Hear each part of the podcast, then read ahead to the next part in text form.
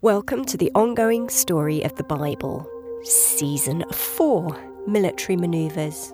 The time is now around fourteen hundred B C. Israel and their God now have a reputation for victory in battle among neighbouring nations. God comes up with strange military manoeuvres, and when he is obeyed, the Hebrews have victory. Episode two, Shout from the Mountains. Israel gathers now near Shechem at Mount Ebal, meaning rocky, with the Ark of the Covenant and priests. The people stand behind them in their twelve groups, half of them to the side of the grey rocky Mount Ebal, the other half to the side of the green tree-covered Mount Gerizim, meaning cut in two. Following the instructions given by Moses, Joshua leads the people in building an altar. The stones are not carved, just placed, and sacrifices are made. Now Joshua carves God's laws on a new set of stones in front of the people and reads them.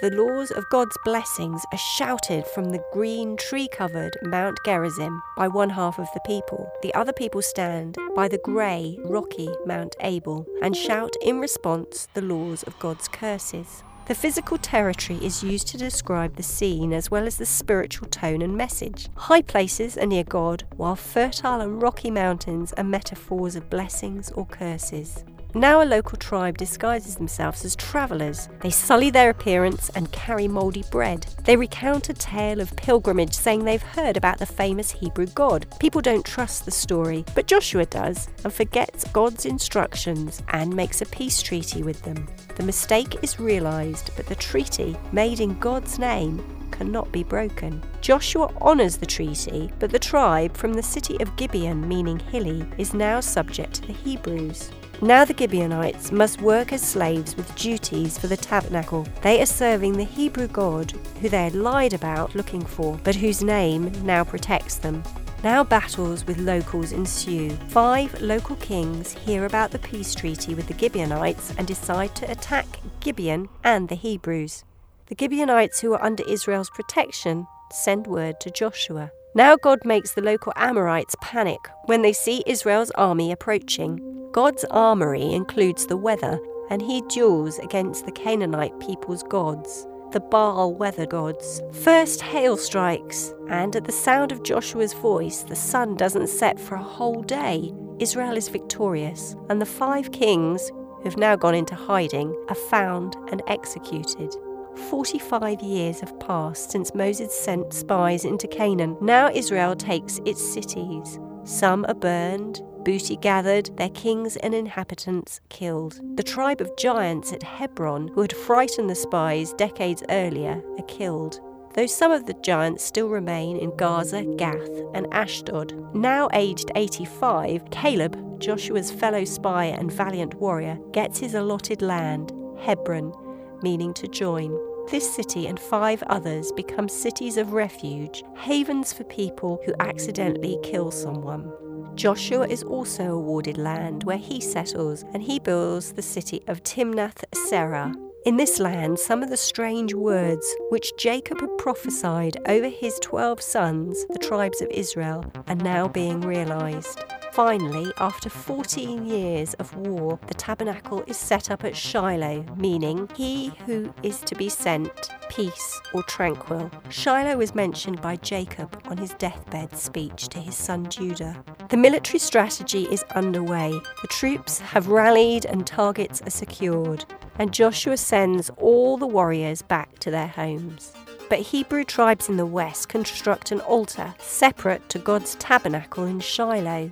There is an uproar as people think that they have built it for themselves, but they explain that the altar is called Witness and it is to honour God. Finally, after twenty-five years in the land, Joshua, now one hundred ten, gives a farewell talk to all the tribes at Shechem. He reminds them all of what God has done for them and with them. He reminds them of God's first law to honour and serve him alone and to get rid of all other gods. The people pledge to serve God, so Joshua makes a covenant for them, writing it on stone and placing it under a tree. Finally, Joseph's coffin, brought from Egypt, is buried on land his father Jacob had bought centuries before in Shechem. The land is now given to Joseph's descendants, the inheritance of the tribes of Manasseh and Ephraim. Israel, with God's military might, strategy and power, defeat the locals who worship war gods, Baals. But Israel still takes half measures. Conquests continue, and tribe by tribe, Israel leaves inhabitants in the land to pay them tribute money and don't destroy all their gods. As foretold, the Hebrews start to worship Baal gods, involving human sacrifice and degradation. You can read the story in the Bible book of Joshua, chapters eight, verse thirty, through to chapter twenty-four. The Bible library of sixty-six books brings together one interconnected story. You can view the big picture, the meta-narrative, the overall, or you can view the unique scene, the micro-story. It's a bit like using Google Earth. You can zoom in or you can zoom out. Once you start to see the story scenes in the Bible and characters in context of the greater whole, the overall picture has more depth and meaning. Listen in for the next instalment of the ongoing Bible story.